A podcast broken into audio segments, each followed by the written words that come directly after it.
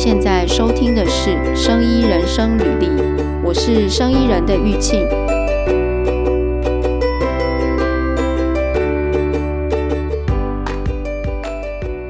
然后会，嗯、呃，就是你会哦，还有线上的 meeting，尤其在面试的时候，其实会遇到一个很大的困难，就是那个叫什么连线很差，尤其是三方的时候，哦、就像我们录 podcast 一样啊，如果你。嗯、呃，线上录嘛，然后如果你好几方在都在网络上，都会有 lag，对不对？然后对对对，然后英英国讲的腔调又很，就是就又可能他们有自己的 腔调，对，对，有口音要去适应，对对对。然后美国又有自己的腔调，哎，可是他们自己讲很顺啊，但我们我们就不是 native speaker，我们脑袋可能要转弯一下，然后连线又会有断续。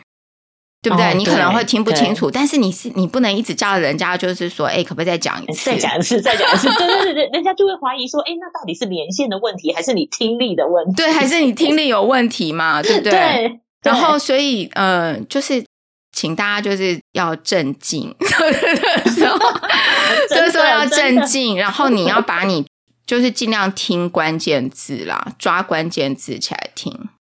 哦，对。而且我我会觉得有另外一个，就是对于你自己已经很熟悉的东西，我觉得你平常最好的练习就是，你可能找你们家里的人，或者是找阿公阿嬷那种绝对不会讲给他听，对不对？对，你讲给他听，如果连阿公阿嬷都听得懂的话，那你就不用担心了。对对，就是呃，对，就是你要练习这种说说，然后讲你自己的东西的，把你自己的东西讲，让不懂的人也听得懂的能力。然后怎么样介绍你自己，在短时间跟长时间，然后跟各种不同背景的人介绍你自己的这个能力。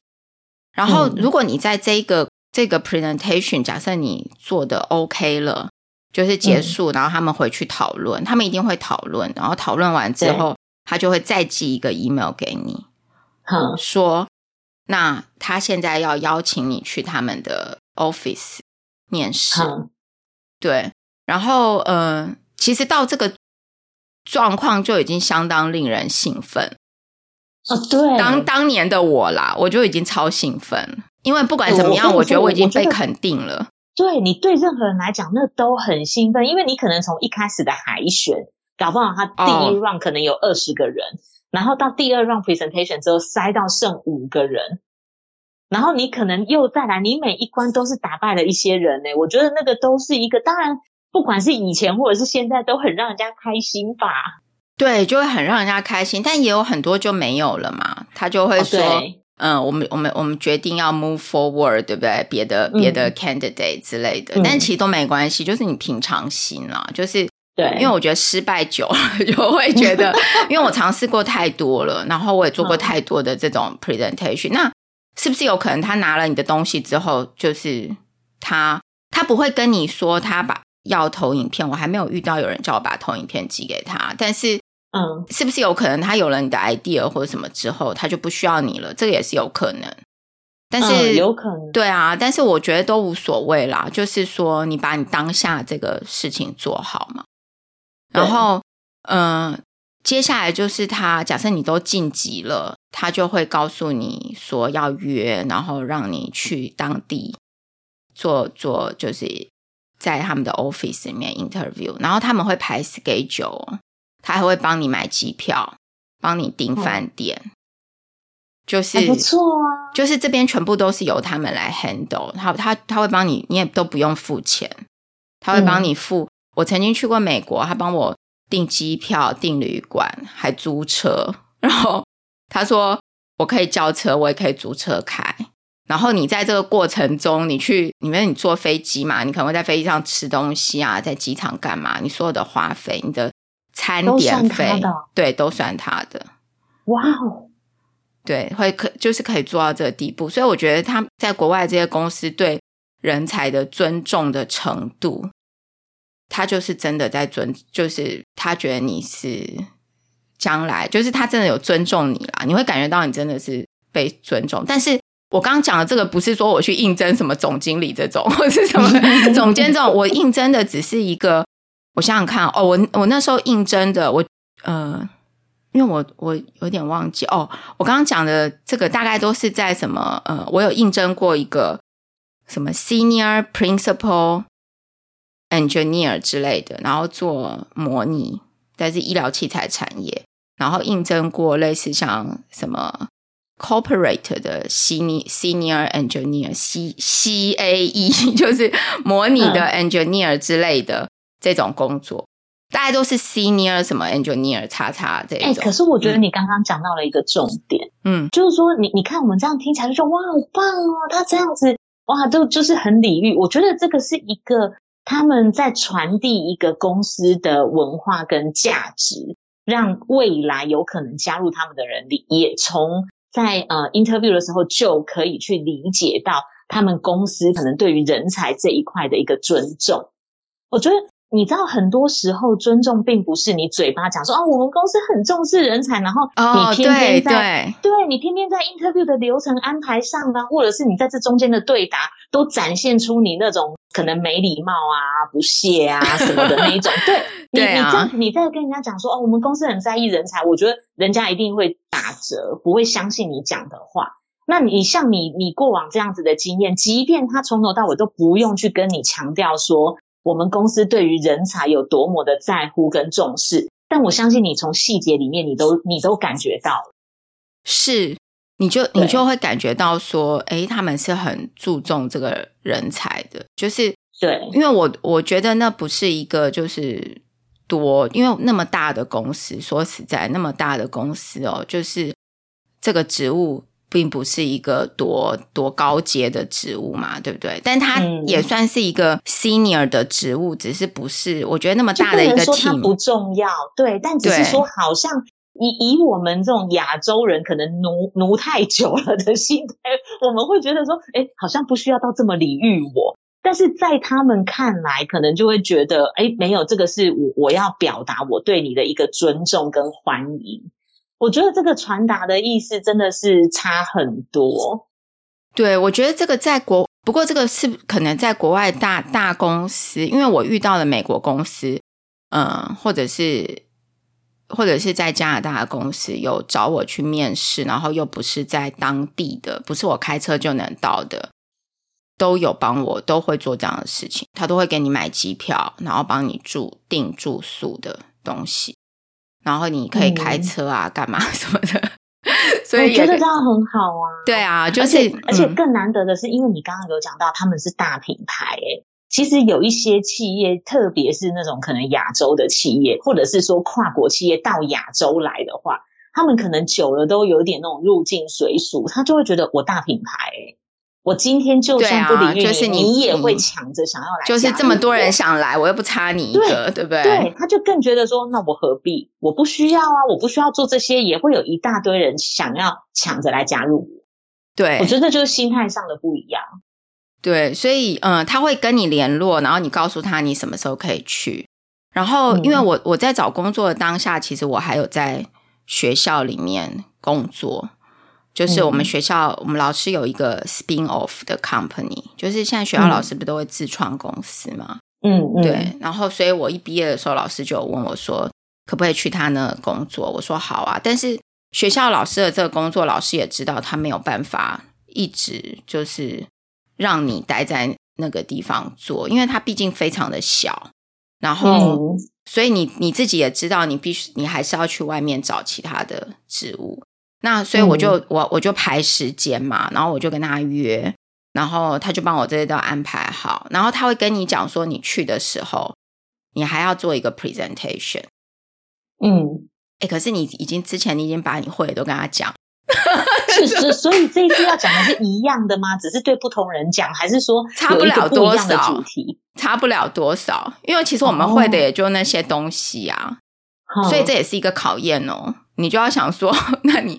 怎么办？我我之前该讲的都讲光了，对，所以你还，然后他会跟你讲多久，然后他会跟你说他会找什么样的人来，然后他会说你当天要做一个 presentation，然后他还会跟你说，嗯，他会帮你排 schedule，就是你那一天几点要到，然后几点要干嘛，几点干嘛，然后一整天的，哎，我们像像我们去台湾啊，我们在台湾，我们如果人家找我们去面试嘛，嗯、我们可能就是一个小时、两个小时就结束。对啊，对，在那边都是要搞一整天。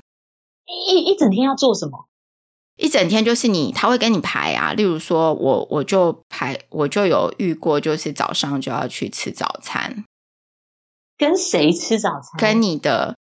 未来你呃，跟你未来的主管，还有其他周边相关部门的主管吃早餐，所以所以这也是 interview 的一个 process 之一。是，但 不知道是他要看你吃什么还是怎样，看你的一些反应吧。然后还有，有哎，等下我我先我先题外话，嗯、就是有一种说法，就是说在那种比较吃早餐是比较 relax 的氛围嘛，对不对？嗯、他在那个时候看你的一些可能特质。是啊，就是那个是在你很紧绷的时候，可能不会显现出来的。是，呃，然后吃吃饭这件事情哦，你你一定会，你就会，因为你一整天你会经过早餐、中餐嘛，但晚餐可能就不会有。对那还会分成是在公司里面吃，还是带你到外面去吃？其实我真的觉得他们都在观察我啦。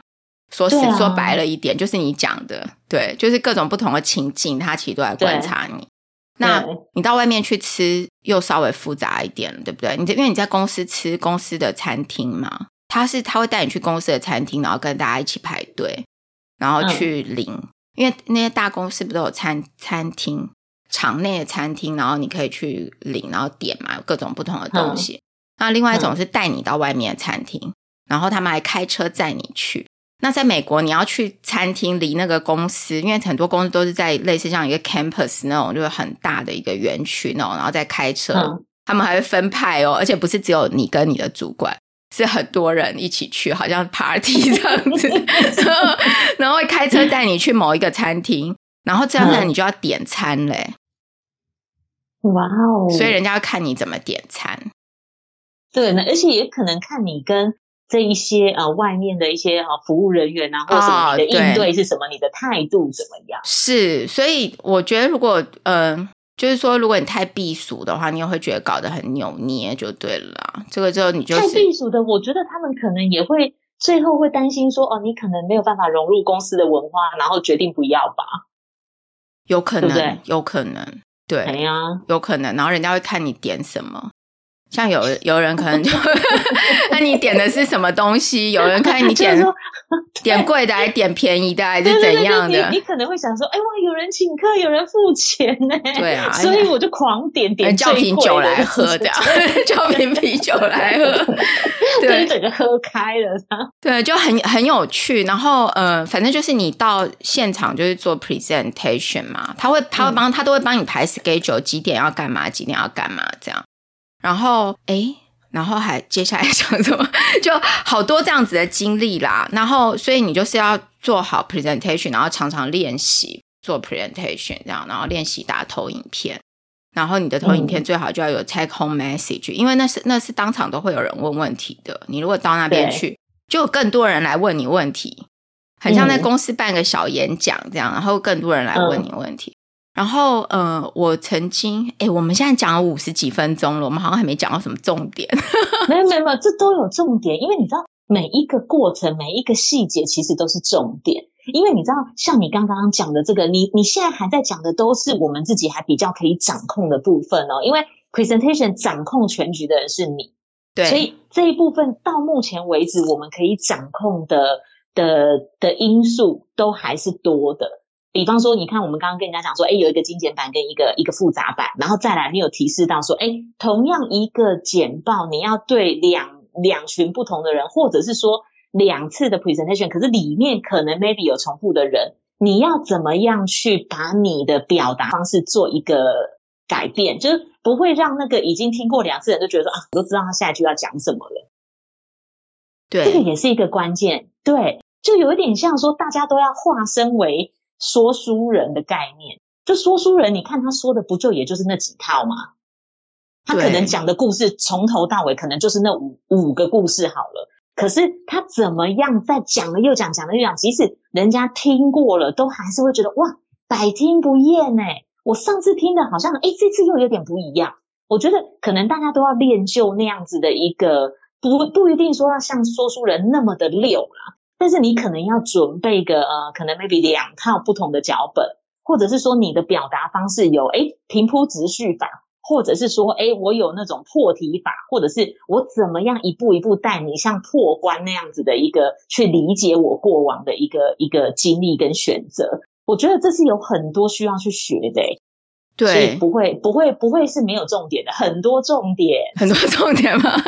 希望、啊、希望可以对大家有帮助啦。然后，嗯，后来就是，反正我经历过了很多这样的。那，呃，讲一个，因为因为我们那天聊到这个题目的时候，我就在想说要讲哪一个例子，可能只能这一次可能只能讲一个例子。那如果大家想听的话呢，再给我们再给我们一些回馈，那我再有机会我再讲别的例子。就是从前面这样听起来，我是不是你？你有没有觉得我一直都在努力的准备？就是对啊，对我是很阶段都很认真这样。对，然后嗯、呃，我记得有一个机会呢，是在美国，在 North Carolina，嗯，就北卡。然后呢，这个机会呢，这个工作机会，其实我在很多就是一开始找工作的时候，呃，可能比如说半年前，我就有投过他们的履历表。那那时候我应征的是做 CAE 的工作，就是模拟的工作。那他们也是一个医材公司，然后我做模拟的工作，然后也是什么 Senior 什么什么 Engineer 之类的东西的职务。但是我那个时候呢，他有回复我，就是呃，就是我没有被选上，就对，就是他们找了别人。可是过了大概半年之后，他开了另外一个职缺。那也是在那一个 team 里面，但是这一次他要做的是跟 CT 相关的事情，嗯、就是 CT 就是 computer 那个 computed tomography 嘛，就是电脑断层的相关的东西。嗯、那因为我也是学就是医学影像这类的东西，而且我的实验，诶，我们在讲这一集之前呢，我有上网放过一集，就是讲我的那个。就是博士论文的过程，就是有嗯，我我的哎不不就不就是今天放的吗？呃，对对对对，今天有放其中一就一段，然后对，你已经听了，对，哎，这这不是现在我们要讨论的重点，好啦，继续，好啦，对，然后我就是我就是有我就是有就是就是我的我的学过去的背景，其中一个就是。CT，然后 Micro CT，那 Micro CT 现在有在医生医上面的应用嘛？嗯、就是你可以是一个 in vivo 的 scan 或者什么的，你可以去 scan 那些动物。嗯、但是在工业界也有，在业界也有人在用。那除了拿来做这种生医实验室的动物研究以外，也有拿来做在研发产品上面做 Micro CT。然后。嗯他就看到我履历表，他就又我，我就我我看到那个职缺啦，我就又投了一次。哎，这一次他就有来找我找我去，然后他就跟我联络，然后反正又搞了一次这样子的流程嘛，做 present 干嘛？然后我也老实跟他讲，我说你还记得我吗？就是几个月之前我有投过，但是我没有被选上嘛。然后后来就又有了这个职缺，我又投了嘛。他说他知道，然后。这一次我也是经过了刚刚前面讲的这些历程之后呢，他就找我去去他们那边面试，然后我们都买好机票了，也订好饭店了，然后我还上网去研究说我要怎么从饭店去那个地方。那因为他如果没有很远，或者是我行程很快就结束，我就不会租车嘛，我就可能我就问饭店啊有没有那种只就是因为他们这种。有点像我们，比如说在科学园区或是什么的，有没有都会有那种交通车，饭店就会有车直接载你去。我都问好了哦。然后我记得那个是那个应该是，哎，我们今天要录这一集，我还要特别去看了一下，那个是二零一五年大概二三月的时候，嗯，那三月吧还是什么，反正我就都约好了。结果约好要去的前一周，他。突然联络我说，他们那边下了一场很大很大的雪，然后现在还在下，然后那一场雪已经让大家都已经只能在家里上班了，嗯，就大的不得了。然后他就跟我说，嗯，所以呢，他们讨论之后呢，叫我延后去。就是延两三个礼拜再去。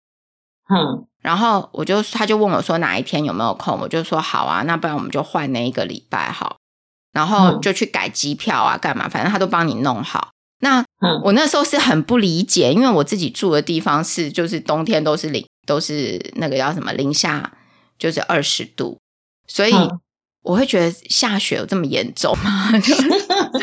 然后后来我就说这样就需就需就需要大家都在家里上班了，然后。反正我就啊，因为后来他们就跟我说，他就一直跟我讲说啊，他们那边已经好很久很久都没有在这个时节下这么大的雪过，就是他们很已经很久没有遇遇到这么大的雪要怎么处理了，所以呢，他们都要都要在家上班。然后我是不太理解啦，然后我就想说，好吧，那我就隔了三个三个星期吧，我才去。然后那天我也的确顺利就到那边了。然后，哎，我觉得北卡也是很妙，就是你去那边之后，你才知道说，哎，我我发现北卡的那个人啊，嗯，就那边相对啦，相对我我下从下飞机到进旅馆，甚至到面试，那边都蛮多黑人的，然后也都蛮好，就是他们也都蛮好，就是都蛮客气。我我可能见识比较小，就是我没有一次见过这么多这么多的，就是整个周遭环境都是黑人。但是你就把它就就一样，其实不会因为黑人就怎么样，只是说，呃，就是他们那里的一个当地人种的一个特色这样。嗯，然后，嗯、呃，我就在饭店，然后就去那边面试，然后当天呢，哦，就是在这个地方，他们就是有带我到外面去吃饭，嗯、他不是在里面吃，嗯、然后就中午的时候，那个 team 的人大家都往外面去吃，然后我我那天去的时候，他就。他没有，他完全没有跟你讲说还要考试或干嘛都没有。嗯，他是当天他拿出了他的投影片，然后告诉你说他想要做到这样，问你可不可以，要怎么弄。就是哇，即席考试的。对对对，可是你不知道，你去的时候不知道。然后我是觉得还好，因为他那天是，而且他是一个非常自然的状态之下哦。他就拿出了他的投影片，然后就投影出来。就是我记得那一题就是呢，因为我们现在那个 micro CT 弄出来，就是你 model 做出来截面之后是静态的嘛。那他想要的是一个动态的，好像一个 video 这种感觉。就是如果你有一个弓箭，呃，是会动的，他希望可以看到内部在动的样子，但是是每一个截面都可以看到。那他就问我说：“你要怎么做？就是我们有 micro CT，但我们的 CT 只能看静态的。那我现在告诉你，我现在有这样的一个影片，然后我想要做到这样。然后他问我，他跟我说，我就我就问他，我说：那你这个是哪里做来的？你现在没有这个，你这个是你这个影片是谁帮你做的吗？他就跟我说，他在美国哪里哪里找了一个 vendor，就是找了一个供应商，然后这供应商他们有这样子的技术。”嗯，然后他就跟我说，他现在要兼职在公司兼职这样的技术。他问我说要怎么做，嗯、那我就想了一下，其实是可以做啦，就是，但是就是你需要一些，你可能需要一些影像的医学影像的这种，这叫什么？呃，技巧。然后你也需要有一些工程机械的技巧。嗯，那你就可以去把它组合起来，要达到这个地步。然后你就跟他解释，然后解释完，后来他们就又找了 HR，然后找呃将来会带我的那个主管，还有他的主管，就反正也是面试了一整天，然后中午有带我出去吃饭，然后他们还开车载我去，就是这样的一个流程。然后结束的时候呢，呃，我我结束的时候，我还有问他们说，就是呃，我我有问说，哎，那什么时候会有会有结果这样？哎，然后我我去那边的时候，那个 HR 很好，很很有意思。我觉得他是他从头到尾都没有问我 HR 的问题。那他问你什么？他一直在跟我讲他自己的事，然后 然后讲了很久，讲了一个多小时。然后我也在那边一直跟他聊天，就是聊他家的事情。但是我感觉他是在就是尝试了解你这个人是不是一个什么样的人吧？不知道，就没有没有任何 HR 的事情，也没有。专业的事情也没有，就是说什么呃什么工作啊、护照啊这些的事情嘛，对不对？嗯，对，因为我们要去美国上班，是不是要签证？对，工作签啊什么的。对对，完全都没有问这些东西哦。然后都一直在跟你聊天，然后后来那天就结束之后，我就有问说：“哎，那什么时候会有结果？”结果他就跟我讲说：“嗯、就是未来我的主管就跟我讲说，他说，嗯，他们公司在上个星期合并了一间公司，那间公司呢、嗯、就在离他们这个厂开车二十分钟的地方。”嗯。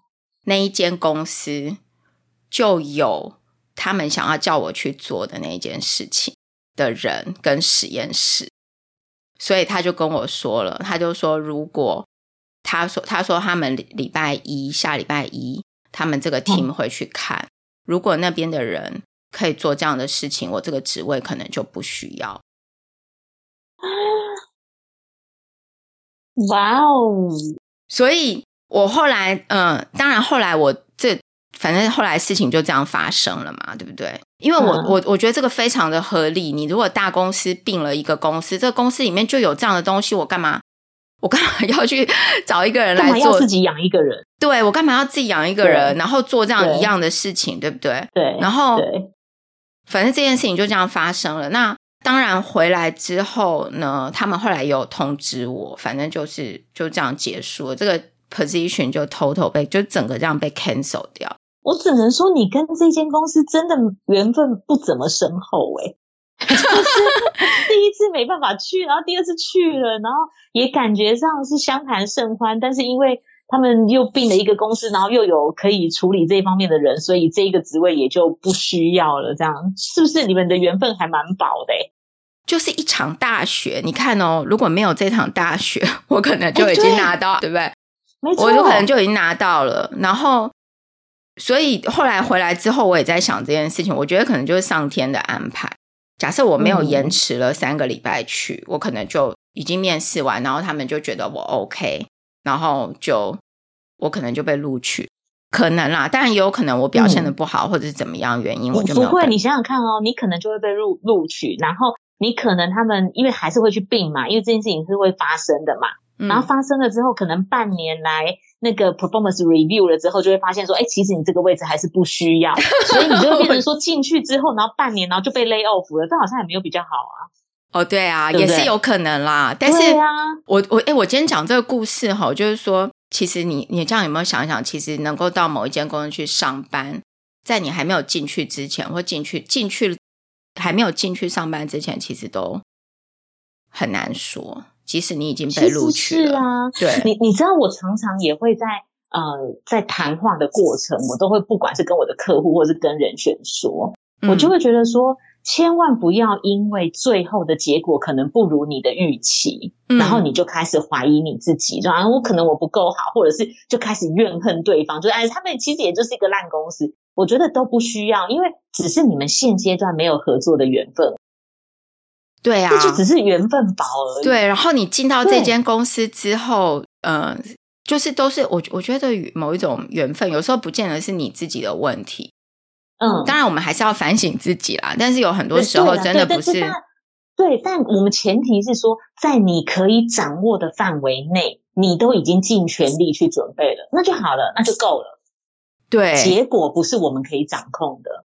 对啊。就是这样的故事，对还有很多这样子的故事。哎，这个故事，诶这个故事你觉得有有可以讲吗？有好听吗？我我我觉得 OK 啊，OK，就是告诉人家，就是说，即便你一路都已经很顺遂了，但你有可能对，就像你因为那一场暴风雪，然后就没了。对啊，就是而且那而且这个雪是平常都没有的，哦，就是说对，以往不会这样下的。对，以往不会下的，我觉得我觉得也蛮妙的。我觉得如果因因为这样子的话，我突然觉得自己也蛮重要的。哎，你想想看，嗯，如果老天爷不管是信上帝的也好，或信各方神明都好，嗯，你看老天爷那么忙，哎，他还要特别为你安排这一场雪，你看看你是不是很有福分？哎，你觉得这样的故事会大家会想听吗？哈利特，你觉得这样的故事？我我觉得会耶，因为你知道，大家大家现在都是成熟人了，尤其是你的听众，我觉得大家都是大人了，大家一定会知道说，童话故事般的美好跟顺遂，大概就是在童话故事你现实生活中还是会遇到很多的不可预料，或者是结果不是你想要的，是什么的。所以我觉得我们一直当然是要传递正能量，没有错啦。可是我们也不能因为这样，然后就所有不好的不好的事情，就是也不是不好，就是相较之下结果没有那么正向的，我们都不讲。我觉得那不行啊！你这样有可能会给有一些人一些错误的观念，就是说，你看人家的人生都那么的顺遂，就只有我遇到这么样子的那种呃不顺利呀、啊，然后原本答应好的又没有啊什么的。嗯，其实每个人都会遇到，只是他们有没有提出来，有没有讲出来？对啊，他有没有跟你讲？对，而且大家很很多人都只讲好的，不讲坏的。对，没错啊，不讲，所以我会觉得这这很 OK 啊。你看，你这一场莫名的风雪，搞不好抚平了有一些人心中的 遗憾。有一些人本来很难过，但是我我其实遇到蛮多这一种的，对啊，所以我会觉得，我我我觉得很 OK 诶，就是跟人家分享一下这些事情还不错。但但我会觉得，好，回过头来，嗯、我们刚刚讲的都是我们自己能掌控或掌控度比较高的，嗯，现在回到那个。